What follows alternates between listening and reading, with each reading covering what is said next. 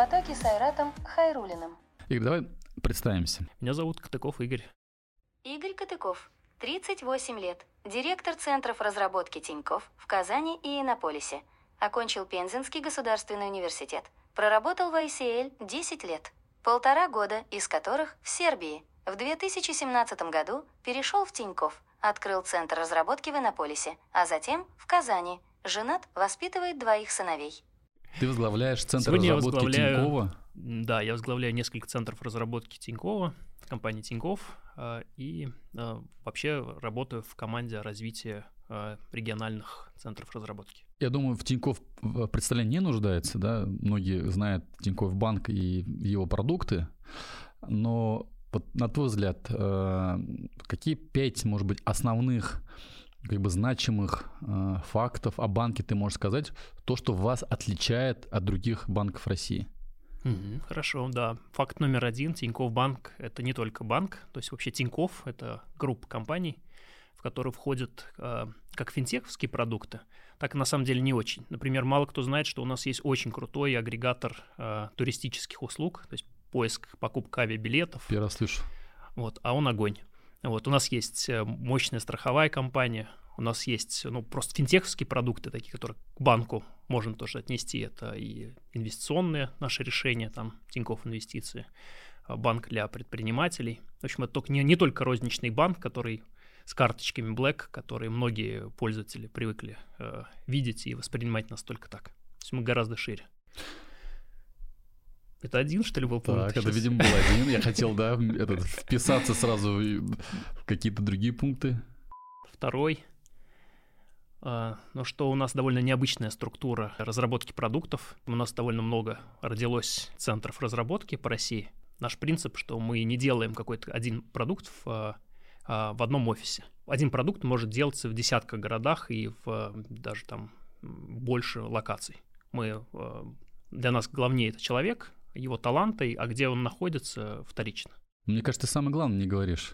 О чем всегда говорил э, основатель банка, о том, Что, что, банк, это э, что банк это не банк, а эти компании? как бы не это главное, а то, что у банка нет вообще никаких офисных, нет, нет кассы. Крупнейший банк России, в котором вообще отсутствует так называемые сберкасса, куда человек должен куда-то прийти, что-то положить. Да, у нас полностью отсутствует взаимодействие клиентское. У нас есть То есть представители. полностью цифровой банк, Да, можно сказать. Да. В прямом и в переносном смысле. Если вот э, в этих категориях говорить, э, сейчас Тиньков банк это э, ну, по размерам, он какой по счету в России? Первое место, нет, второй, сколько клиентов? самую свежую вчера статистику увидел, что мы аж вторые стали Уже вторые. по количеству клиентов. Это да. сколько сейчас клиентов? Примерно Ого. хотя бы. А Я увидел цифру в 23 миллиона человек. Я помню, 2020 год 12 миллионов, 2021 год 18 миллионов, и сейчас уже 23 миллиона. То есть вот так, О, да, вот так все растет. рост продолжается. Хорошо, то, что у Тинькова нет офисов, почему это плюс? На что это влияет? Ну, то есть всегда об этом Тиньков не имеет никаких офисов. В чем прикол? Ну, нет офисов, и что? Ну, плюс в том, что для конечного, как бы, умные люди понимают, что офис — это огромная а, затратная статья а, в организации.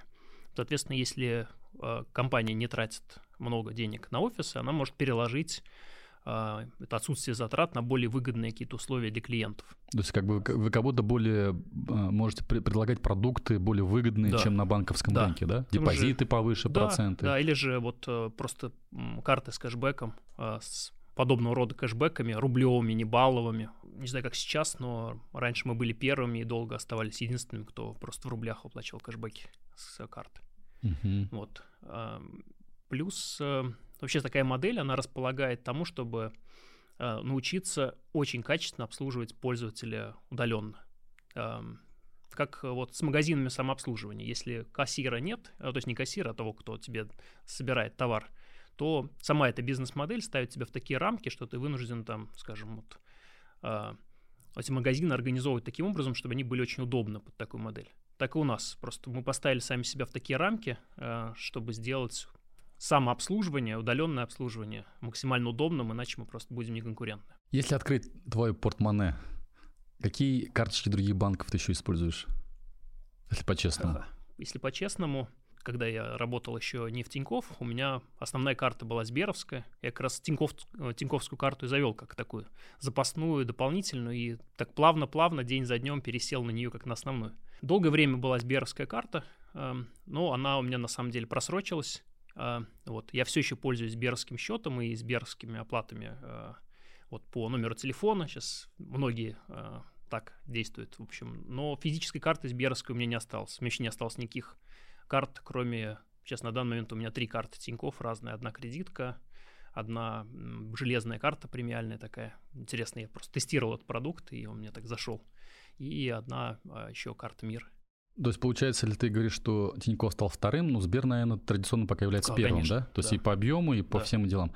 А вот у Сбера тоже есть онлайн-банкинг. То есть есть Сбер, э, Сбербанк онлайн, что называется. Да. Чем ваше приложение лучше, чем Сбербанк онлайн? У тебя тем более должен быть пользовательский опыт. Ты, наверное, Конечно, пользуешься да, и Сберовским, да. и Тиньковским онлайн-банком. Вы можешь объективно сравнить?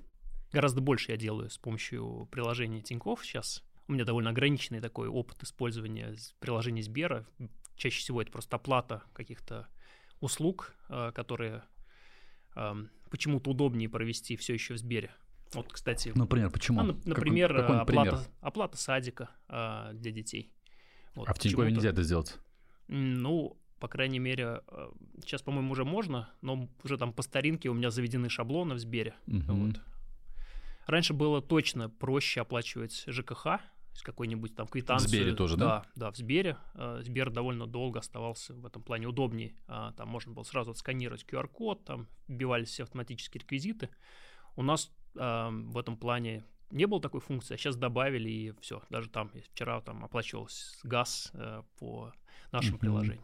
А что есть в Тинькове, чего нет в Сбере, например? Ух, тут э, сложно сказать, потому что я не знаю всего функционала Сберовского приложения. Но вот из последних фишек, которые мне прям очень зашли, зашли из нашего приложения, то, что, например, э, у нас есть автоматическое распознавание номеров. Ну, как правило, ты подходишь к какой-нибудь палатке купить, не знаю, какую-нибудь черешню, и там написано. Типа, да, номер да, такой-то там, номер, типа... Номер там, переведи нам на, на номер вот такой-то, а, там в скобочках какое имя, чтобы проверить, что точно туда ушло. И интересно, что... Это он, прикольно. Да, ты подходишь уже, тебе не надо вот вручную вбивать, там 960, чего-чего. Да. Переспрашивать, вот, да, точно ли ты номер правильно вбил. Да.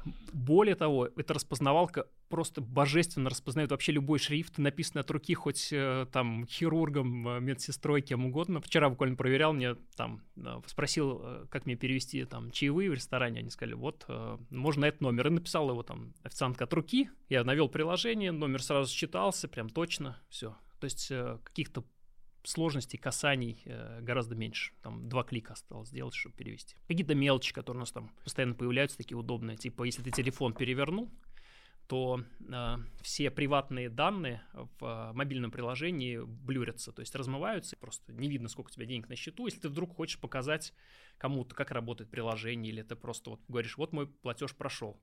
Там видно, что ты заплатил там 300 рублей, угу. но с какого счета и сколько на этом счету денег э, не видно. И таких нам фишек достаточно много должно быть, да? Да.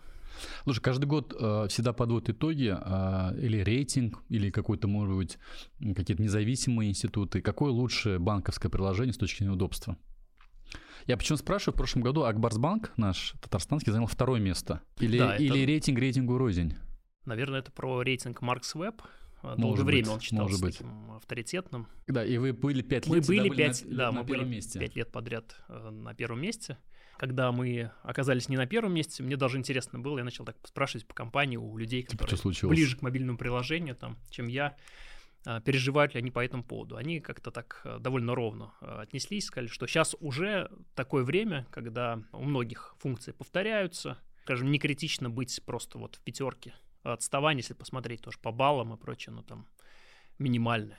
Ну, то есть выручка растет, чистая прибыль растет, клиенты растут, а рейтинги там Ничего страшного. Нет, важно, мы все еще на них смотрим. Я со стороны как вот клиента скажу, что реально э, приложение очень близко сейчас друг к другу подтянулись. Ну, объективная такая штука. Научились делать все хорошие приложения, в них очень много разных функций. Этим уже особо не возьмешь, и вот прям упираться и быть там номером один а, уже не так интересно. Притом очень часто говорят о том, что финтех, российский финтех, он лучше в мире. Там деньги перебросить, без процентов СБП, получить карточный счет, там, купить валюту, продать золото, то есть все, инвестиционные какие-то инструменты. Как ты думаешь, с чем это связано? Почему вот такой, э, именно на российском рынке вот существует такой вот ну, высококонкурентное, да, в каком поле между онлайн-банкингом. Почему, допустим, где финансовый капитал правит миром там в Америке, такого нет, да, или в Европе мы раньше бывали, тоже я особо что-то не, не вспомню какой-то онлайн-банкинг. Uh-huh. И, и более, более того, скажу, была раз в Израиле, там никаких PayPass, Apple Pay и Google Pay там оплатить невозможно было. Там такси нельзя было вызвать в цифровом виде. При том, что Израиль считается страной номер один по количеству стартапов на душу населения. Какие-то вот такие непонятные вещи происходят. Как ты это можешь объяснить? Интересная история, да. Я на самом деле в, в Тинькофф и влюбился э, именно в тот момент, окончательно так влюбился, когда столкнулся с зарубежным банкингом. Вот, э, я полтора года э, жил постоянно в Сербии, в Белграде, и был клиентом другого желтого австрийского банка, премиум, причем клиентом, по должности мне был положен такой пакет. Тебя зарплатная хорошая была. А, да не скажу, что прям, ну, страна не сильно богатая, и как, бы, как директору мне была положена премиальная программа, и я столкнулся с тем, что просто обычная пользовательская карта Тинькофф Black для обычных людей и приложение гораздо удобнее даже в Сербии, даже в другой стране, чем премиалка э, крутого банка на месте. Потому что через приложение Тинькофф я по-прежнему мог покупать там доллары, снимать в банкоматах без комиссии, в любых причем. Куча разных там оплат и прочее. А, тут оказалось, что очень ограниченное приложение, сроки каких-то транзакций безумные. 70% действий мне приходилось совершать через а, консультанта а, моего, такого персонального менеджера, я к ней приходил, там мы решали вопросы вот оплат каких-то счетов, потому что нельзя было сделать в онлайн-банке напрямую. Вот. Разные куча приложений под разные нужды. Валюту купить в одном приложении, счет посмотреть в другом, транзакции вообще не видно. Я это объясняю тем, что э, у нас сложилось несколько факторов одновременно. Во-первых, у нас э, ничего не было. С нуля э, строить дом часто гораздо проще, чем э, какой-то переделывать или поддерживать какой-то очень старый особняк и побояться там тронуть лишний проводок и что-то такое. С другой стороны, у нас, кажется, просто команда такая сложилась, вот, которая занимается банкингом на, на федеральном, на российском уровне. Э, там Центробанк, э, Министерство финансов, и вот все около того, там как сложилась такая культура, отношения, люди. И Более все, прогрессивные. Что, да, да. И что, которые смогли на вот этом пустом месте на, построить очень крутой дом, который сильно круче, чем да, да, давние древние европейские замки. При том, что Тиньков, он был, ну, Тиньков банк, или как там, Тиньков инвестиции, он, или Тиньков кредитная система, да, он назывался да, вначале? Изначально, изначально, он так. начал свою, как бы, эпопею в 2000, 2006 году. Да. Ну, в 2006 году не было очевидно, что ну, не было смартфонов, да, то есть не было 4G, а, не было той, как бы, глобальной цифровизации, и онлайн-банкинг, он как бы стрельнул, ну, пусть, наверное, последние лет пять да, когда более, более-менее массово как бы стало распространяться, не так очевидно, что такие как бы решения будут востребованы. И у нас не сразу все тоже было. Расскажи, как происходил найм в компанию. Ты прочла объявление, написал, тебя пригласили, дали тебе задания, тесты, сколько собеседований проходил, как это происходит? Ну, происходило, по крайней мере, пять лет назад. Ну, на тот момент я еще жил в Сербии, э, когда я э, ну, для себя принял решение, что нужно что-то там новое в жизни попробовать. Вот, и начал рассматривать, что вообще происходит у нас там дома. А, ну, во-первых, в Казани тоже я люблю, а, люблю Казань, живу здесь 15 лет, родом на самом деле не из Казани, Откуда? даже не из Татарстана. Я из э, небольшого поселка а, Пензенской области, поселка Макшан. Там я провел свои там первые 18 лет жизни. На тот момент я жил в Сербии, да, уже был влюблен в Тиньков, изучал рынок, смотрел, что происходит, и увидел новость, что э, Тиньков, во-первых, теперь не только в Москве, а открывает центры разработки по стране, вот, и э, что есть соглашение о том, что Тиньков э, намеревается открыть офис в Иннополисе. И я такой, оу, зажглось, вот, э, похоже, как раз мое. Я на тот момент как раз вот офисы уже понаучился открывать, в общем, с нуля чего-то делать. Думал, что я с этим справлюсь, интересно. Постучался, э, ничего не ответили. Вот. вот. Начал общаться там с другими компаниями. Как раз тогда познал, что очень важно соответствовать по культуре. Вот, чтобы компанию влиться, нужна вот твоя внутренняя культура, твои внутренние ценности должны там соответствовать компании. Ну вот спустя, получается, 4 месяца Тиньков таки все-таки разродился окончательным решением, что офису в Иннополисе быть, э, со мной связались. Вот, видимо, вот инициатива в компании ценится, и на уровне вот том, что я сам, да, подал заявку, да, не за мной бегали, там, не меня хантили, а я вот проявил инициативу, приехал в Казань, там, наш гендиректор всех центров вне Москвы. Это была довольно короткая, на самом деле, беседа, наверное, минут 40 мы поговорили, так тоже просто живо, никаких вот шаблонов, рамок, эм, поговорили по душам, вот, эм, расспросил, что я знаю вообще, чего, чего, какие у меня цели, зачем мне это надо вообще, зачем мне надо в это вписываться, ну и через э, там пару дней офер пришел. То есть буквально никаких вот э, там, жестких тестирований, проверить soft skills, там ничего. hard skills, ничего такого не было. Просто твой био почитали, да. пообщались с тобой, да. поняли, нормальный парень, что ты угу. хочешь в этой жизни. Потом я узнал, что было 7 или 8 кандидатов на mm. эту позицию. Сейчас а, в Татарстане два центра разработки. Один находится в Иннополисе, второй находится рядом здесь, в Казани, в самом дорогом бизнес-центре Урбан. Все верно. Все И верно. ты этими двумя офисами руководишь. Да. Зачем два офиса? Тинькова в Татарстане. Исторически был один в Иннополисе, вот куда я пришел в 2017 году. А, первым был офис в Иннополисе, и а, спустя год его работы я понял, что а, рынок труда в Иннополисе и в Казани очень сильно разнится. То есть меня очень сильно тревожило, что ребята, которых я выманил из Казани в Иннополис, не всегда приживались а в Казани нет у нас офиса. И когда я двух ребят э, потерял вот по этой причине, вот, я обосновал руководство, что нам нужен, да, в 40 километрах, да, близко, но второй офис. Давайте начнем с маленького, возьмем небольшой офис в Казани, вот здесь в эти парки, мы там стартанули э, с совсем маленького офиса, ну вот, и когда все завертелось, закружилось, там гипотеза подтвердилась, что в Казани все хорошо, здесь можно развиваться, дополнение к Иннополису. А сколько человек сейчас в Иннополисе работает, сколько в Казани? Суммарно нас сейчас уже больше 180 человек. То есть 180, по сути, разработчиков. Ну, условно да, говоря. Центр разработки да. это ребята, которые пишут код. Которые делают IT-продукты. Угу. Тинькофф это продуктовая компания, в которой мы делаем IT-продукты. Сейчас сколько в Иннополисе работает из 180? У нас постоянно такой идет а, переток оттуда туда. Уменьшается офис в Иннополисе? Нет, он хорошо развивается, так, прогрессивно, всегда рост. Э, вот. Э, просто точную, точную цифру так назвать, э, ну, скажем, наверное, сейчас пропорция примерно 50 на 130, около того. Просто дело в том, что реально я не разделяю эти две локации.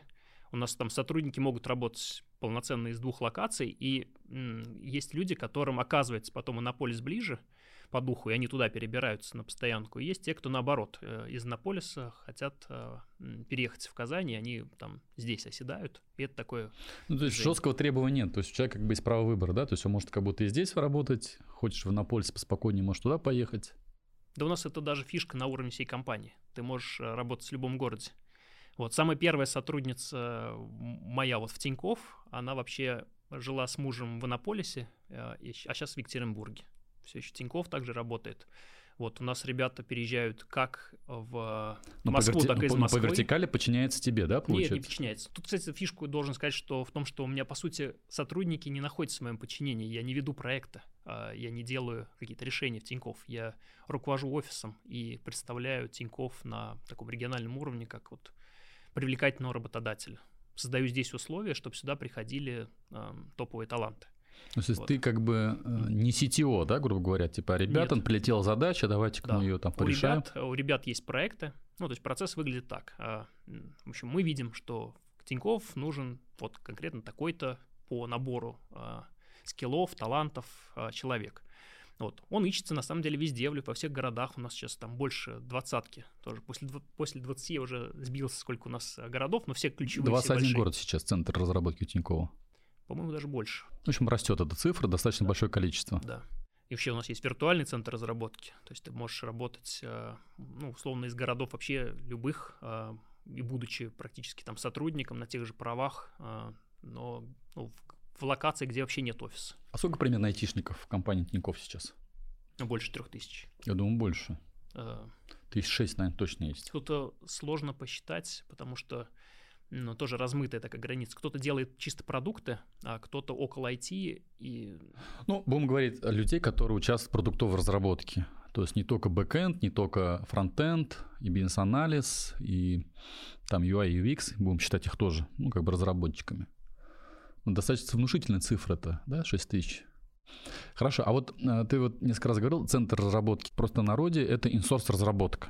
То есть есть же разные модели. Например, есть банк или был банк, он был там офлайн, понял, что им надо быть цифровым, заключает контракт с какой-то IT-компанией, говорит, я хочу мобильное приложение. Платит деньги, разработчики в этой компании на аутсорсинге разрабатывают и там по техническому заданию отрабатывают. Да, это такая классическая история. Есть второе как бы направление. Все программисты находятся в собственном штате. И вы, вот э, центр разработки, который в Иннополисе в Казани находится, они чем занимаются конкретно? Наши центры в Казани и в Иннополисе, они сосредоточены на каких-то более, ну, какой-то фокус ты можешь обрисовать, попробовать? Скажем так, сложились определенные там центры компетенции, то есть те э, проекты и те э, направления деятельности, которые вот у нас чуть более распространены, чем в других центрах. Но не было такой цели прям вот именно их собирать. То есть у нас довольно много в Казани сейчас э, ребят, которые занимаются бэкэндом. Скала у нас есть такой э, мощный инструмент, язык программирования, на котором мы пишем сложные, нагруженные штуки в компании. У нас есть Kotlin, Java. У нас довольно много мобильных разработчиков, вот, которые делают нативные приложения Android, iOS. Мы каждое приложение делаем отдельно, у нас нет кросс-платформы. В последнее время у нас довольно сильно выросла компетенция системной аналитики и бизнес-аналитики в наших локациях. Но вообще процесс выглядит именно так. Я вот как-то начал с этой темы и не, до, не довел до конца мысль, что если есть какой-то проект, у него есть потребность вот усилиться э, каким-то сотрудником, каким-то техническим там инженером, вот. Эта заявка попадает вообще сразу во все вот наши города, там 20 плюс городов. И э, там, где этот человек находится, вот, и подходит, там, где он проходит все там стадии интервью, а интервью технических специалистов у нас не такие, как у меня были, там уже гораздо больше э, стадий и больше формализма в этом плане, э, чтобы правильно там обработать всю эту воронку. Вот, после того, как человек, ну, как бы мы нашли его условно в Казани, вот, то он и в Казани работает. В проекте кроме него могут быть ребята из вообще любых локаций. Мы научились работать вот так распределенно еще до всякого ковида. Мы в ковид вообще зашли без каких-либо проблем, потому что мы еще до ковида все модное использовали, там а, все инструментарии, которые зашли вот в ковид. Проект по Zoom, например, я, кстати, в нем участвовал как, ну, как проектный руководитель внедрению Zoom в компании. Вот, мы его реализовали за, за полгода до ковида полностью, там, перевели наши все офисы на него вот, и всякие другие штуки. А какая коммуникационная платформа объединяет с точки зрения разработки? Это Jira, Confluence? Вы в ней работаете? Вот да, все сейчас бэклог где ведется? Да, это атласиновский стек. Э, вот, с Jira, с Wiki и всем mm-hmm. таким, что входит в него. Это позволяет фактически, э, ну, как бы командам быть виртуальным, э, по сути, встречи, митинги проводить через телеконференц-связь, как ты говоришь, да, да. какие-то спринты там обсуждать. Да. У вас да. очень все так перемешано. Все перемешано очень-очень сильно. Самое главное, кто является продуктологом, да, от него зависит. То есть он как бы всем этим менеджерит, да? Да, и продуктолог может быть в любой локации. Он может быть и в Питере оказаться, и в Казани. Хорошо, а с точки зрения тогда, понятно, что если вот так все распределено, все-таки э, какие основные как бы э, фичи, функции делаются ребятами, которые находятся физически в Казани? Ту штуку, которую мы сделали, что распознает номер телефона, сделан, сделан казанскими ребятами. Ни, ни одной такой нет. Все плод э, работы команд, а команды всегда распределены. Очень ни одну команду не могу сказать, э, которая делает что-то законченное, она прям вот сидит конкретно в Казани или на полюсе. А кто всем этим рулит? Ты же нужно это как-то сделать так, чтобы одеяло не, не расползлось. То есть вот центр разработки это отдельно юрлицо, по сути, дочка Тинькова, да? Да. По большому счету. Да. Но это юридически, а фактически угу. мы вообще не разделяем. А, и инфраструктурно у нас э, сотрудники ничем не отличаются э, по каким-то признакам. Нет никаких там ярлычков специально, что человек этот в Казани там, и он в центре разработки работает, а не в самом там банке. Вот. Все как-то равны, одинаковы, и рулит тот, кто рулит, да. Тогда, Игорь, я задам дурацкий вопрос. А тогда зачем ты нужен здесь? Вот есть центр разработки большой, да? Есть ребята, вот им дали офис, рабочие места, пусть приходят, дально работают. Руководитель центра разработки в Казани или там еще, еще 21 руководитель, зачем они нужны? Они э, какую роль выполняют? Ну, нас, нас мало, на самом Почему, деле. 21? А, 21 руководитель. Да. Ну, во-первых, прикол в том, что мы, когда первые города большие сделали, вот, то мы перестали брать вот на такую позицию директора новых директоров. У нас количество директоров в какой-то момент там ограничивалось там десятком, и все. То есть мы новые города открываем. Э, я вот, например, в прошлом году открывал Воронеж, еще дополнительно делал Воронеж. То есть я был еще директором в Воронеже, вот, э, и новый директор там не понадобился. Вот. И сейчас там нет директора? Там сейчас, э, ну, я такой директор-открыватель, что ли, вот я сделал Воронеж и передал его э, на операционное управление уже директору, которому сподручнее всем регионам южным рулить. Мы сейчас так поделили немножко зону ответственности. Мы команда развития регионов. Мы занимаемся тем, что мы открываем города, присматриваем за ними и драйвим то, чтобы Тиньков в наших городах был самым привлекательным местом для работы. Но ты найм людей не ведешь, получается. То есть, если я захочу работать в Казани, я не к тебе должен прийти. Ну, как бы я координирую найм, я э, наводчик, можно сказать, такой, что я подсказываю. У нас есть тоже команда такая да, глобальная найма, то есть у нас рекрутеры, которые нанимают людей, они тоже распределены по, по разным городам, так же, как и разработчики. Например, в Казани у нас тоже там порядка пяти человек э, занимаются рекрутингом. Но они тоже в команде такой распределенный большой, который э, рулит э, девочка из Питера. А с точки зрения большого Тинькова, какой твой личный KPI? Вот ты за что в цифровом выражении отвечаешь в компании? Как оценить твою эффективность твоей работы? У нас не очень-то прижился вообще такой термин KPI, он э, как бы немножко в рамки, что ли, какие-то ставит, а у нас в компании рамки не очень-то любят. В общем, какая-то кумулятивная есть какая-то ценность, она такая не всегда даже измеримая, что ли, и она человеческой оценке больше подвержена, то есть там мой руководитель собирает отзывы, э, вот, у нас больше такая оценка, и там в отзывах э, ребята указывают, чем им Игорь вообще помог по жизни, вот, в чем его ценность. Это опрос 360, да? Да, да, по-другому это что так называется. Это у нас одна из ключевых оценок, по которой вот так кумулятивно потом руководитель принимает решение, насколько Игорь крут, что он вообще сделал полезного в компании. В Ты должен решать какие-то, может быть, семейные да. вопросы, Можно проблемы. было бы сказать, что мой KPI Чтоб, это Чтобы количество... водичка в кулере была, там, кофе вовремя привезли. Это же тоже, наверное, влияет на атмосферу в компании в каком-то смысле? Да. У нас есть администра... административная команда тоже. Сейчас мы доросли до такого размера, что, конечно, уже есть отдельный там офис-менеджер, там привет Регине, она просто зайка и умничка, и вообще топ. Вот, а, как и вся наша казанская наполисянская команда развития офиса. Да, KPI сложный вопрос. У нас нет таких целей, прям какие-то каких-то каких цифр больших достигать, потому что вот э, тоже есть риск сорваться э, в числа с качества. Открытые вакансии есть сейчас в Казани в Иннополисе? Кто вам, в ком вы сейчас нуждаетесь? И э, по бизнес-плану вы сколько будете еще расти? 300 человек, 400 человек? У нас ничего не произошло плохого за последнее время в плане найма. Вот, компания все так же растет, растет бодро. Просто немножко перепретизировали некоторые проекты. Вакансий куча. Сколько вот, у тебя э, открытых вакансий сейчас? А у нас, э, опять, по, прикол в том, что у нас, нет, зоне. у нас нет э, вакансий, принцип такой, что у нас нет вакансий, открытых по Татарстану именно конкретно. У нас они как бы общий пул вакансий. Ну хорошо, но ты же в площадях ограничен, у тебя же не, не резиновые площади. Насколько ты человек, у тебя площади сейчас вы арендуете? На 180 человек? Или у тебя есть какой-то резерв? Сейчас э, нам ковид в этом плане помог. У нас сейчас гибридный график. Ходит сильно меньше людей в офис, чем людей фактически есть. Кто-то ходит там день в неделю, кто-то ходит, а, кто-то любит каждый день ходить, кто-то не любит ходить вообще месяцами. Поэтому офиса надолго хватит при таком режиме. Сколько ребята получают примерно? Тут точно конфиденциальная цифра. Но... Ну, то есть даже средний я назвать, это 100 тысяч рублей, 200 тысяч рублей, это 50 тысяч рублей. Эм, ну, мы считаем, что мы платим как э, топ-процент э, рынка IT-компаний Это сколько? Берем middle, вот там пятилетний стаж, там или 7 лет стажа. От скольки человек будет получать зарплату? Просто очень интересно, об этом многие говорят с точки зрения, как бы, что это высокооплачиваемые да, рабочие места, по большому-то счету. То есть они получают хорошую, достойную зарплату. Вот хорошая, достойная зарплата – это сколько примерно? Есть ребят, которые получают, допустим, 500 тысяч рублей в месяц? Конечно. У тебя? Ну, в, в, в, э, в твоей команде? Ой, есть, наверное, выше, да? Конфиденциально все-таки. Скажу, ну такие ребята, конечно, есть. То есть или все как достаточно индивидуально, да, решается? Насколько условия в Тинькове защищают ваших ребят? Вот там вот а, активный хантинг идет, да, то есть компании друг другу переманят. У тебя текучесть кадров сколько процентов в год?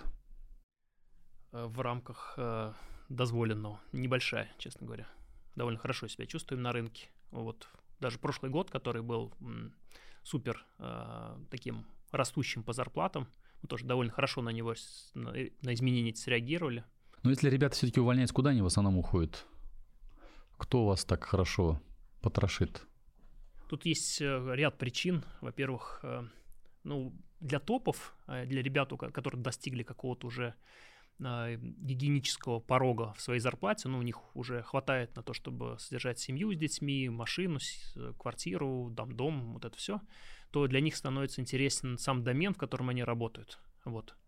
В этом плане мы... Домен имеешь в виду задачка, да? Да, или, или да, сама бы... сложность задач, сам вызов вот такой, который решается. Вот. А финтех в этом плане тоже в, на коне, потому что финтеховские задачи очень сложные. Есть вот такие домены, которые очень сложные. Финтех, геймдев. Вот. Мы часто теряем людей э, на том, что они выбирают просто другую область, другую область для себя. По-другому вопрос сформулируем. Вот есть разработчик. Вот есть тут предложение Акбарсбанка, предложение Сбера, предложение Тинькова. И технократия. Ну и пусть будет технократия, да. Вот разработчик, выбирая между тремя банками, он куда пойдет? И там, и там везде финтех, и там, и там сложные задачи. А, вопрос культуры тоже.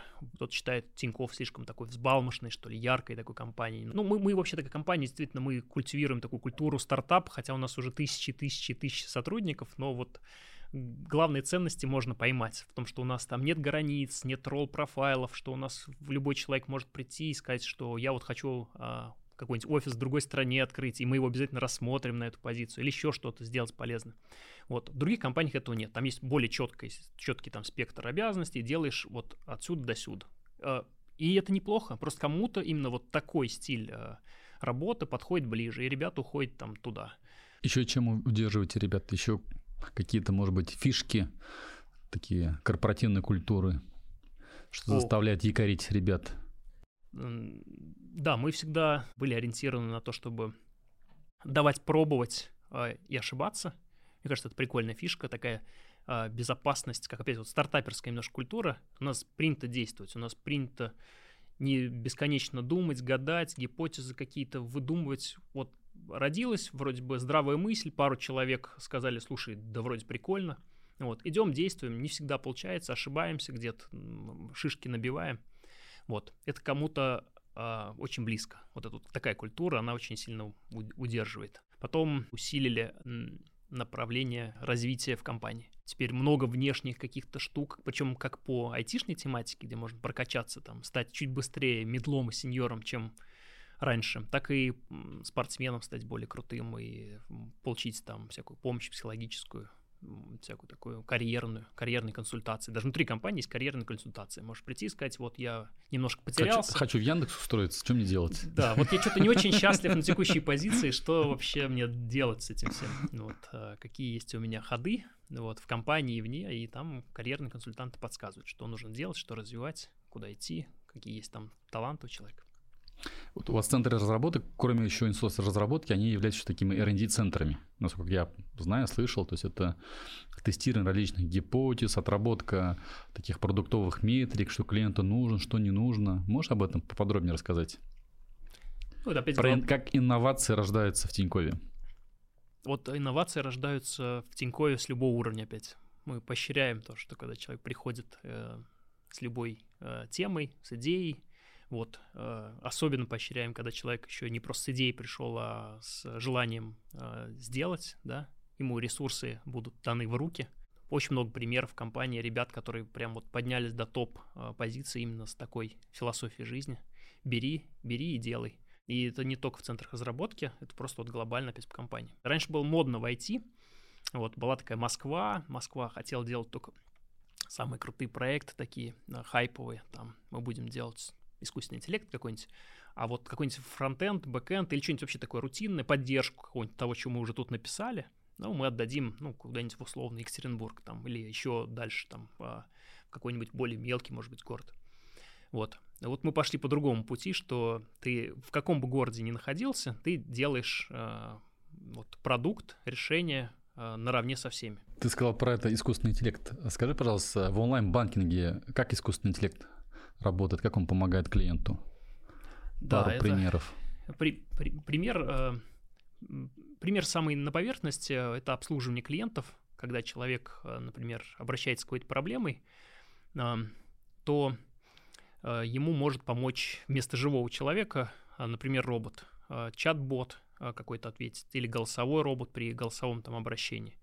Вот. И решить э, весомую часть запросов без участия вообще оператора. Мы, мы сейчас экономим какую-то огромную, огромные миллионы денег на том, что у нас э, все больше и больше запросов. У нас есть такая метрика, да, сколько запросов обрабатывается без участия живого человека. Наши речевые технологии э, стали ну просто супер конкурентными, особенно вот в таком формате вот шумных, э, зашумленных э, источников данных, то есть вот телефонные разговоры и прочее. Мы научились очень хорошо распознавать телефонную речь. Вы даже продаете как продукт уже да, сейчас. Да, да, мы продаем это уже. То как... есть сделали продукт для себя, для собственных нужд. Да. И он, и он стал востребован на рынке, и это еще генерит некие дополнительную выручку, да, по большому счету? Да. И выручку, и репутацию, и вообще такой вклад в комьюнити. Приятно вообще э, что-то такое делать ну, на уровне там IT. Да, вот сейчас open source всякие вещи, они модные, мы тоже к ним относимся весьма хорошо. То есть контрибьютим как говорится, в open source своими там решениями, которые можно пошарить. А еще банки любят э, хвалиться предодобренными кредитами, которые как-то искусственный интеллект тоже рассчитывает на каких-то там скорингах о том, что возвратность будет такая.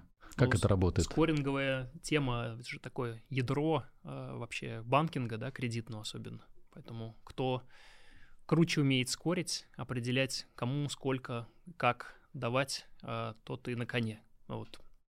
Ну, начнем с того, что у меня мама работала управляющим Сбербанка до выхода на пенсию. И я для себя, я, а я разработчик по Понятно, почему, я чисто... тебя, почему у тебя карточка Сбера была. На всех. Вот, когда я был, э, ну, когда я пошел по, по стези э, айтишника, да, там, мне 6 лет там была любовь к компам, я пошел учиться на чистого программиста.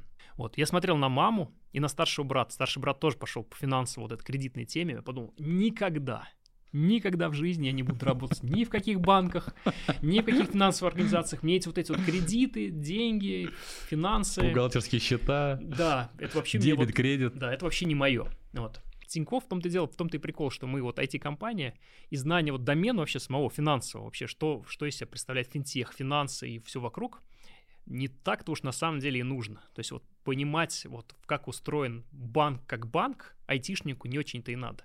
Есть специальные люди, которые это понимают. Абсолютно, да. Есть специальные люди, они уже как бы разложат вот эту вот финтеховскую составляющую в понятной айтишнику таски с вызовом, сложные там, с какими-то вот реально интерфейсными и функциональными фишками, которыми мы можем удивить пользователя.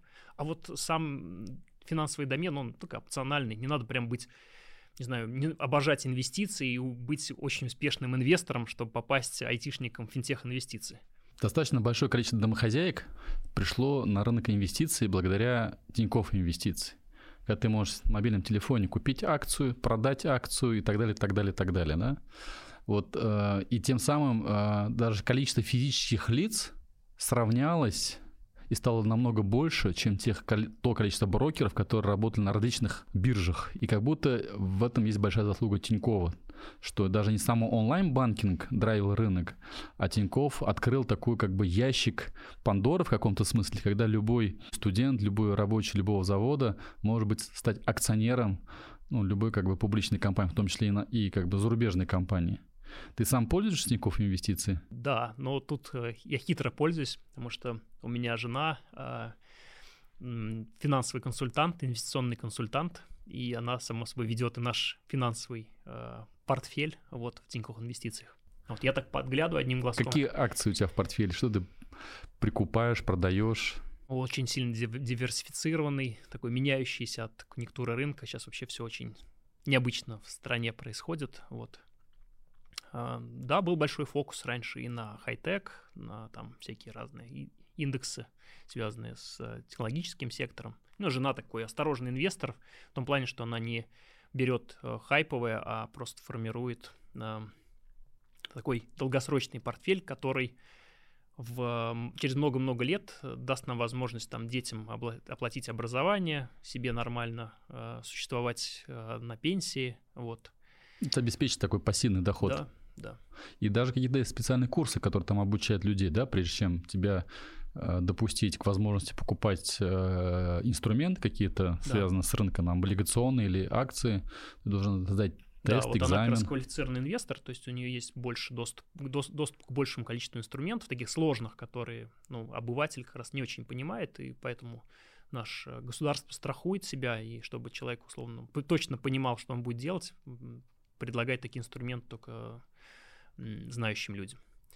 Еще, Игорь, вопрос такой. Сейчас в России не знаю, сколько банков, пусть будет сотни банков, и они в большинстве из них стали цифровыми. Но только два банка, насколько я знаю, Сбер и Тиньков, э, их приложение можно назвать суперапом. Вот что, что под это э, термин суперап понимается с точки зрения Тинькова? Ну, одна, одна точка входа, то есть приложение, в котором можно сделать большинство, э, решить большинство каких-то э, жизненных э, вызовов, ситуаций. Ну Вот. Такая просто парадигма э, решения все в одном окне. Или называют экосистема определенная. Вот э, у Тинькова ты начал в самом начале об этом стал говорить, то есть это приложение, которое позволяет, э, ну, многие об этом не знают, Покупать билеты. Да, покупать билеты, инвестировать, перечислять деньги. Что еще у Тинькова есть? парикмахерскую. Я записываюсь в парикмахерскую. Через Парикмахерскую? приложение да. Еще что есть? Кино Вот. есть? Кин, да, кино, еще хоп, и 20% кэшбэка с каждого билета. Удобно. Концерты на Нет, стендап. э, не- Нет, имеется в виду кино, не билеты в оффлайн кинотеатре или онлайн кино? Оффлайн. Оффлайн кино. А онлайн кино есть? Онлайн кино нет. Нет, да? У нас есть партнеры. Мгм. Слушай, я помню, что Тиньков в свое время купил э, швейцарский стартап Aximetria, который позволяет э, крипту покупать. Но это такая тема, скажем, пока заделом на будущее, наверное. У нас сейчас в России еще с криптой все в, в стадии формирования. Сам э, как к этому относишься? ты? Крипте? Да.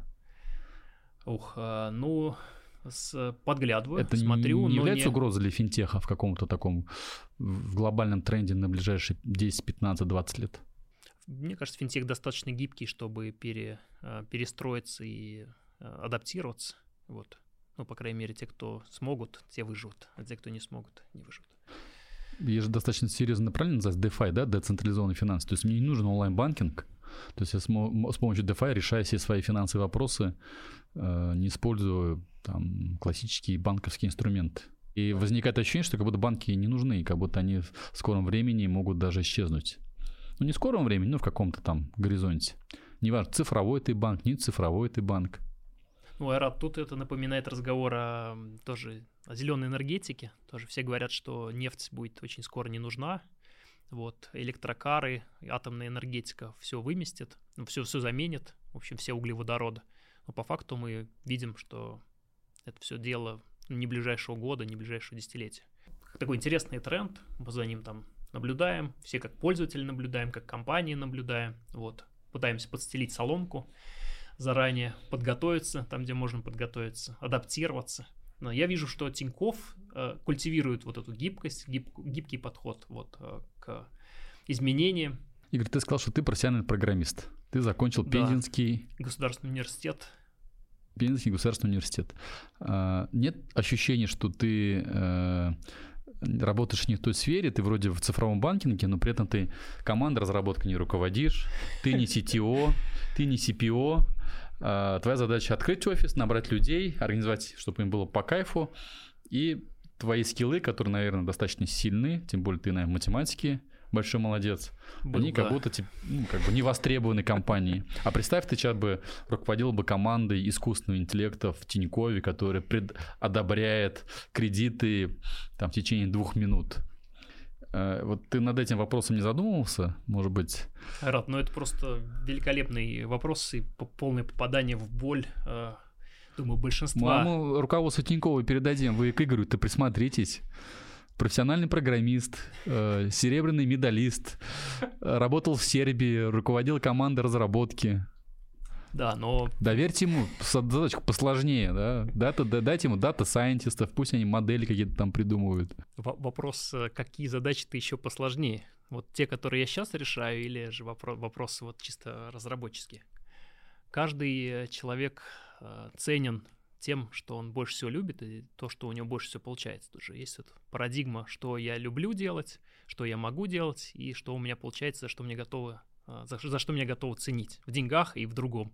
В общем, ты решил стать менеджером. Да, моя жизнь вот так меня подтолкнула к э, руководству э, разными проектами, людьми, командами, вот этим всем. Но любовь к IT и технологиям держит меня вот в этом домене сильно. У меня еще есть один другой любимый домен, медицина. Очень его люблю. Вот, но вот IT больше люблю. Когда ты работал в Сербии, ты работал в компании Сел. Верно. Да. Это наша татарстанская компания. Да, обожаю эту компанию. Дичков Виктор Васильевич. Да. Мы с ним записывали подкаст. Удалось С удовольствием посмотрел. Ты посмотрел? Да, я слежу за Виктором Васильевичем. И в Сербии вы чем занимались компания Сел? Это аутсорсинговый бизнес там да, был, да? все такой же аутсорсинговый бизнес, только э, мы тогда решили, что нам нужно быть ближе к европейским заказчикам. Вот. И там и... достаточно серьезные европейские заказчики-то у вас были. Да, остаются. И там Леруа Мерлен, и Вольво, и еще да, что-то. И много, бренды. которые, которых тоже там нельзя называть, они там в договорах об этом прописывают. Но это, да, это топовые, огромные, много, с многотысячным персоналом европейские компании. А ты из Пензы сразу в Сербию попал? Нет. Или ты в казанском офисе да, начал работал, да, работать? Нет, да. И в Сербию как тебя занесло? Вот в Сербию занесло, ну, наверное, дорос вот уровень доверия в компании ко мне такой, что предложили вот такой отдельный большой проект, стать э, прям лидером нового направления, поехать э, на Целину зарубежную и делать там дочернюю компанию. Получилось, да, сделать компанию. Э, в ней на момент моего ухода 18 инженеров работал. Вот. И компания вышла вот на этот... Есть такой у компании вот этот вот точка безубыточности, break-even, то есть когда доходы э, превышают расходы, этот момент, вот я как раз до него довел компанию. Как получилось так, что ты стал программистом? Что, это, что этому способствовало? Э, наверное, фундаментальные вот эти вот э, склонность к техническим всяким штукам, сама по себе математика, физика и прочее мы были, мне были близки в школе, а вообще в какой-то момент там, когда я был совсем маленький, мне было 6 лет, 90-й год, мой папа, преподаватель электротехники в Макшанском техникуме, меня, меня ребенка повел в компьютерный класс. Только-только привезли вот им в техникум партию, там, 15 IBM 286 компьютеров. Вот. Я до сих пор помню, как он меня привел. Вот лаборант э, вот этой лаборатории включил, я помню до сих пор игру, Формула-1, гонки, вот где там управляешь вот влево-вправо, вперед-назад, газ-тормоз, и пошло-поехало. Вот, я начал грезить с компьютерами, а, английский тоже полюбил из-за того, что очень много было всего непереводного, а, а, а захотелось узнавать. И игры я до сих пор люблю компьютерные. Ну, как будто напрашивается еще, что, будучи все время в найме, почему ты себя не попробовал в технологическом предпринимательстве? Задумался Ох. над этим вопросом? Организовать свой стартап, помучиться, поискать деньги, найти идею, реализовать эту идею? Ну, во-первых, никогда не говори никогда. Да, у меня есть целый список там идей, которые фиксирую, прям так расписываю, что, что там нужно делать, где там боль, а потом оказывается, что спустя э, год-полтора такую компанию сделали, и она одна из них даже единорогом стала. И знаешь почему? Потому что в компании Тинькофф есть правило «действуй». Да, а тут, э, да, действую я только в Тинькофф, а по своим каким-то инициативам, ну, тут может быть синдром отличника, что ли, я всегда думаю, а вот еще чуть-чуть э, мне каких-то знаний не хватает. Потом оказывается, что у тебя дети, э, ипотека, и ты не так уж склонен к риску, да, не можешь вот так взять и дом свой поставить на карту, например. А зачем дом? Деньги инвестора инвесторов, венчурных вот. капиталистов. Вот я в этом плане тоже идеалист для меня, предприниматель, это тот, который вот не на что-то чужое делает, а вот вставит сам все на карту, а, сжигает мосты. Ты про детей сказал, сколько у тебя детей? У меня двое пацанов, двое Сколько им лет? Шесть и почти четыре. И когда ты поведешь его в компьютерный класс, он тоже что-то поиграл, посмотрел, или ты, или ты наоборот? Мы тут с женой вообще осторожны. Мы видим, во что превратились современные игры. А, как они умудряются удерживать внимание. А, Залезать в мозги прям мозги туда. Мозги так глубоко. В эндорфин вот этот.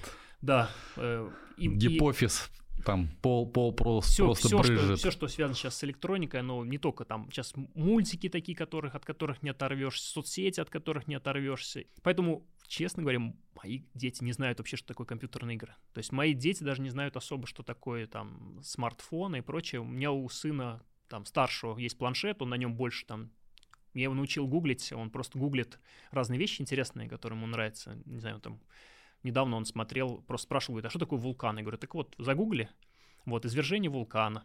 Вот он загуглил, смотрел ролики, зажегся там вулканическими темами, темами космоса. Вот. Ну, ты же понимаешь, что нельзя как бы, да, э, жить в обществе, быть свободным от общества когда ну, пойдет в школу, да, сейчас получается первый класс пойдет. Да у него уже в садике. Э, да, все будут с гаджетами, все, все будут все в ТикТоке там, все будут еще в чем-то, все будут в Ютубе. Мы здесь э, кранчик приоткроем, дверцу приоткроем. Вот, такое тоже будет, но мы не форсируем это. Ну, как думаешь, какую они профессию? Они пойдут по твоим стопам? Они будут в сфере IT или пока каких-то предпосылок к этому нет? Или они врачами будут, например, или музыкантами? Посмотрим, что будет э, востребовано. Сам как ты видишь? Вот понятно, что у них, у них свой выбор, они к этому подойдут.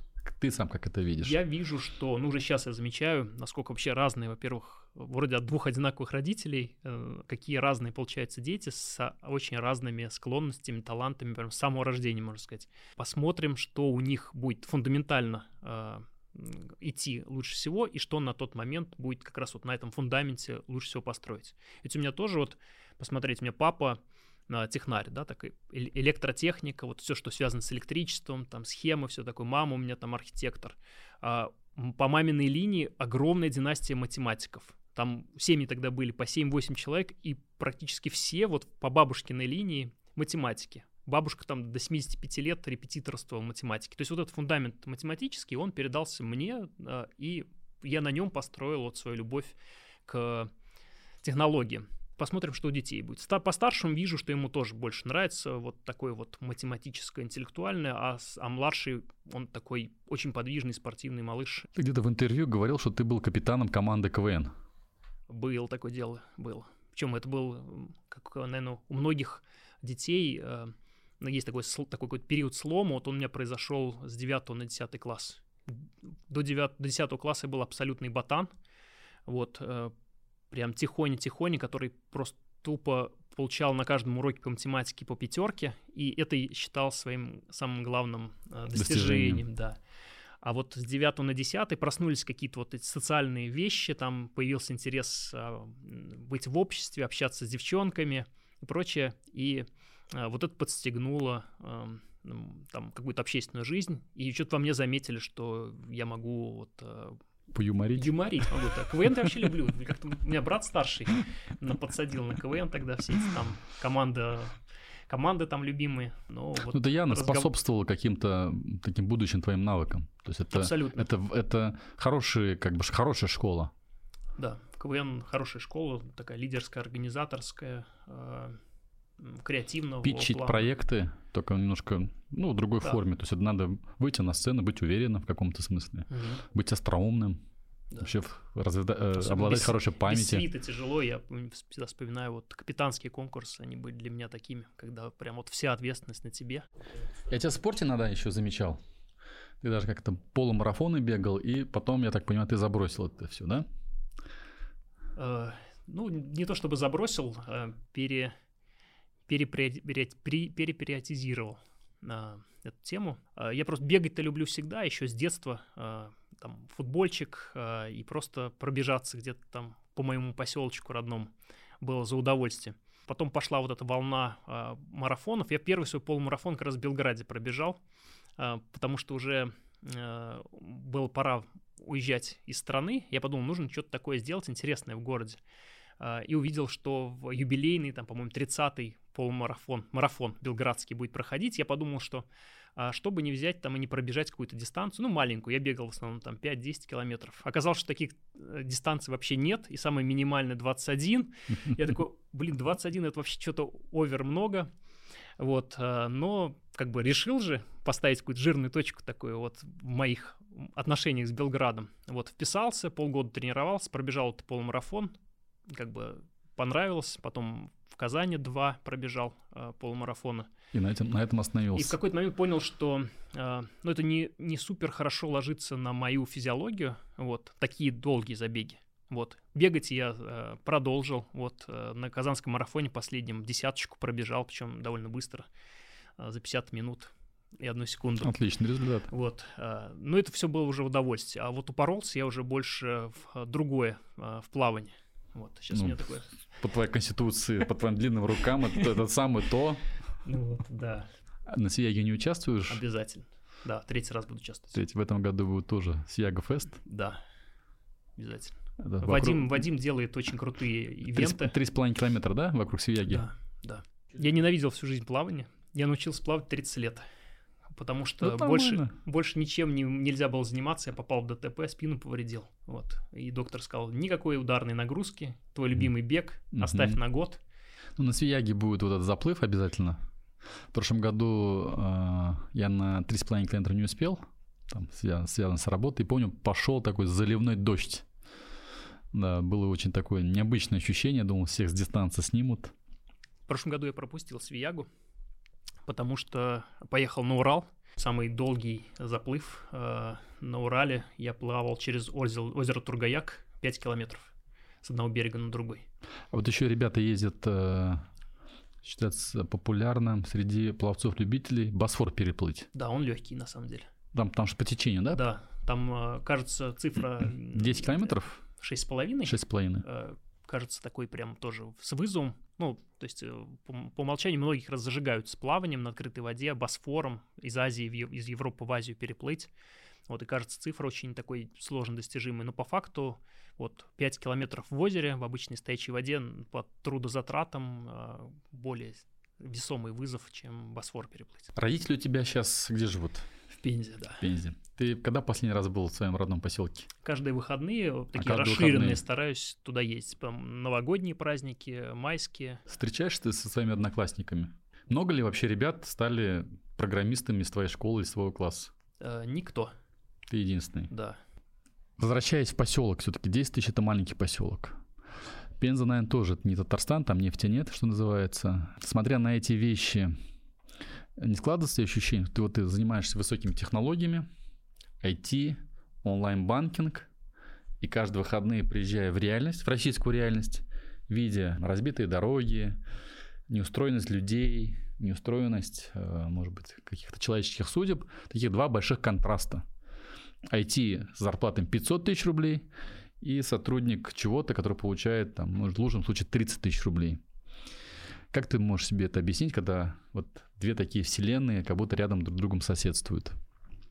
Да, ну это боль. Я всегда тревожно отношусь, когда вот вижу, что какие-то даже очень нужные профессии сильно там отстают от IT, и мы тут конкурируем со всем миром, вот, а, а какие-то локальные вещи, они, скажем, на локальном уровне остаются. Я бы хотел, чтобы все было более выровнено, что ли, я такой немного, может быть, в душе, как родившийся в СССР и поживший там, ну, чуть-чуть, Социально- лет. со- социальной справедливости 7 лет, да, 7 лет э, ж- поживший, я, да, за, за социальную справедливость, за то, чтобы людям все-таки согласно их усилиям и прочему выплачивался, они согласно конъюнктуре рынка. А представь вот те дети, которые сейчас учатся в твоей бывшей школе, да, где ты учился. Там эта школа, наверное, существует. Да, конечно. Там, ну сколько, Мгм. может, человек на 300-200 учится в этой школе? Небольшая школа, наверное. Она довольно большая. На момент, когда я в ней учился, там было, по-моему, 800 или 900. Вот Что ты детям, которые заканчивают там 8, 9, 10 класс, посоветовал бы сейчас? Ну, я бы сказал, что эм, э, поймите, что вы очень любите делать, очень сильно, это прям самое ключевое. Вот, э, вот это главное, что надо знать, что, что ты прям очень-очень любишь делать. Второе, что надо смотреть, что мир глобальный, большой и не закрытый. И все не ограничивается одним, од- одной квартирой, домом, улицей, поселком, э, регионом и прочее возможностей много, современный мир, там интернет и прочее дает возможности ну, делать что угодно, откуда угодно. Реализовывать, главное, свою любовь, свой талант к чему-то. Его надо найти и идти, невзирая ни на что, ни на какие преграды вот, к своим каким-то самым амбициозным мечтам. Интересно, в этой школе есть урок информатики? Ну, когда я Там был, там он был компьютерный класс? своеобразный такой. Мы на код писали на бумажках, вот, э, на уроках, и раз в неделю как раз ходили в тот самый э, Макшанский техникум, где мы на компьютерах, которые были только там, приходили вот в техникум с этими листочками, где мы там код писали на листочек, проверяли, реально компилируется ли это и делается ли то, что мы там задумали. Сейчас, наверное, получше с этим. У каждого в руках какой-то инструмент. Им главное правильно распорядиться, да, можно все время свое потратить на а, трэш, да, на опять игры, да, которым, которые все сожрут, соцсети, вот, а можно попробовать из этой большой э, информационной помойки вытащить для себя то, что поддержит талант и даст там реализацию. И практически тебя часто вижу на всех IT-тусовках, там в Казани, в Татарстане. Ты такой завсегдатый всех мероприятий, метапов, очень активный. А что ты можешь сказать вообще про IT-индустрию Татарстана, про IT-комьюнити, такой взгляд со стороны? Чего не хватает или наоборот, может быть, есть там кому, там, как ты говоришь, другим регионам у нас поучиться? Ну, в целом про IT могу сказать, что э, Татарстане именно радует тренд э, на бурное развитие. То есть э, когда-то, когда я приезжал 15 лет назад, соседние города были круче. Самара была круче, Нижний был круче по IT. За эти 15 лет, как и Казань в целом расцвела, так и IT-индустрия в, в Казани, Татарстане, там усилиями очень многих, от самых топов до просто нас, работяг, превратилась в такую в айтишную столицу. Это круто. Вот этот тренд, он, он, он мега, он сохраняется, радует, что амбиции, только градус амбиций только повышается, вот, ничего не замораживается, наоборот, э, только растет. Вот. Но есть вещи, которые в других городах, да, я вот э, уже много в Тинькофф смотрю, что в других городах происходит, вот, э, которые в других городах пободрее идут. Вот, например, у нас не очень хорошо вообще с IT-комьюнити в таком глобальном смысле, то есть вот с отношениями разработчиков, с тусовками разработчиков. У нас нет сильных э, локальных конференций, вот где бы разработчики из разных компаний встречались, обменивались опытом. Вот. Э, там тоже есть к этому предпосылки, потому что у нас татарстанская IT довольно долго развивалась как, э, скажем, держалась на китах, на нескольких э, супер больших IT-компаний местных, которые не очень-то хотели друг с другом дружить, похоже, и обмениваться этим самым опытом. Сейчас а ситуация меняется, но в целом мы вот по уровню вот этого развития IT-комьюнити, э, похоже, все еще отстаем от соседних городов. Есть над чем поработать. Какие города бы в качестве примера ты привел бы? Конечно, Новосиб э, с их Кодфестом, э, такой большой глобальной конференции, которая всегда собирает всероссийских и не только IT-лидеров. Вот. А, Екатеринбург с их дампом. В Нижнем Новгороде там целый ряд конференций. Там в целом просто сама такая тусовка развита. Метапы разные, комьюнити такие. Там вроде бы громких таких конференций, так на, по памяти не вспомню. Ну вот Э, я бы вот на эти города равнялся вот в этом плане.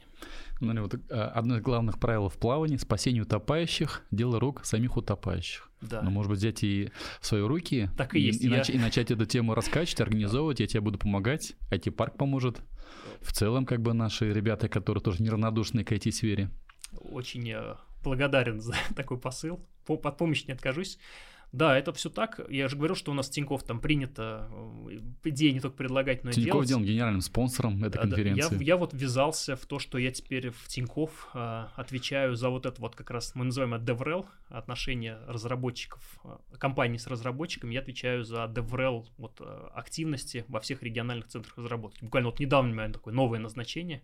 Я теперь, можно сказать, зам генерального по, по поли, обще, общественно-политической работе. Что-то типа такого по вот, созданию ну, все, комьюнити. как бы все карты в руки. Да. Что очень больная тема. Татарстан супер привлекателен. Казань великолепна как туристическая локация, как локация для того, чтобы собирать здесь э, талантливых ребят со всей страны, вот, э, обмениваться опытом, э, тусить, заряжаться энергией. Вот, нам надо седлать эту э, возможность, которую нам республика дает. Игорь, и напоследок, у нас гость, приходящий в нашу студию, обязательно приходит либо с идеей, с вопросом, с задачкой, э, для того, чтобы задать нашим подписчикам, которые обязательно в этих комментариях будут предлагать свои идеи. Ну и за самый лучший комментарий гость обычно э, подарит или презентует какой-то, ну, собственный ценный приз. Какая у тебя есть задача, какой вопрос ты бы хотел бы, чтобы наши подписчики немножко поучаствовали в этой интеллектуальной игре?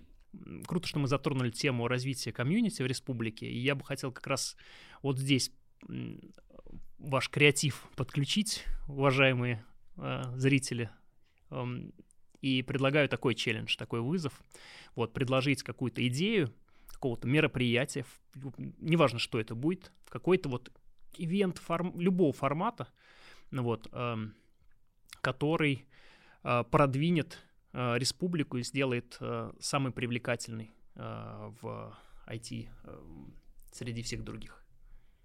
Отлично. И за самый лучший комментарий, за самую лучшую идею? Ну, тут уже чуть корпоративного. Я тут, вот, я заготовил необычный приз такой. Вот, это, ну, компания, эти компании, они славятся так называемым мерчом, да, то есть э, какие-то штуки, которые компании там раздают. Это у меня в руках мерч, который мы даем только сотрудникам компании. Его нельзя получить там на конференциях каких-то и прочее.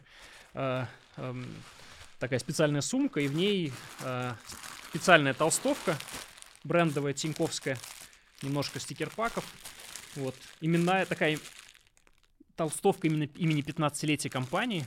Предлагаю почувствовать себя э, победителю, сотрудником Тиньков, да, и получить то, что наши сотрудники получают в первый день работы в компании. Примерить, что называется, униформа Тинькова. Да, ну, культуру. В смысле, культуру, да, на себя вот так. Игорь, спасибо тебе большое. Было очень интересно. А, вот опыт работы за рубежом, опыт работы в Казани, опыт работы в глобальной корпорации. Тем более было интересно узнать, что э, с небольшого города, да, можно сказать, редкость в каком-то смысле, а, потому что ну, прекрасно понимаю, что стартовые возможности городских жителей, стартовые возможности ребят с небольших городов, они разные, и это, конечно, печально. А вот, может быть, э, в нынешнее время век интернета как-то уравновешивается, но тем не менее ты нашел свою дорогу, нашел свой путь. Я хочу тебе пожелать успехов. Э, в реализации твоих общественных, политических как бы целей, как ты, собственно говоря, назвал, да. Ну и как бы возвращаясь к спорту, спасению утопающих, делу самих утопающих, надо брать и делать. С Марса, с Луны сюда не приедут, никто эту конференцию организовывать не будет, поэтому давай подумаем, как это сделать для того, чтобы действительно э, прокачивать э, комьюнити. Спрос на это есть, все хотят коллаборировать, общаться, чтобы это было фаном, это было полезно, было бы интересно. Нужно найти просто это место под солнцем, да, то есть с точки зрения не просто там IT, просто про IT, а именно какую-то такую нишу, которая действительно в Татарстане очень востребована. Уверен, что мы совместно можем ну, много классных вещей сделать. Спасибо большое. Надеюсь, что э, таких ребят э, из э, маленьких поселков со временем в нашей стране будет становиться сильно-сильно больше. Вот кажется, что условия все-таки уже немножко другие. И там стартовые условия, может быть, немножко все-таки разные, но уже не настолько. Как и разница между там региональными нашими городами и Москвой, она практически стерлась сейчас. Ну, вот в плане там зарплат айтишников и всего такого, так и здесь. То есть ребята, кто сейчас нас вдруг смотрит из небольших поселков, не ограничивайте себя, дерзайте, все возможно, а, будьте счастливыми, все получится. Подписывайтесь на наш подкаст, следите за нашими новыми выпусками. Я уверен, что много полезной, интересной информации все для себя почерпнете. Игорь, спасибо тебе. Спасибо.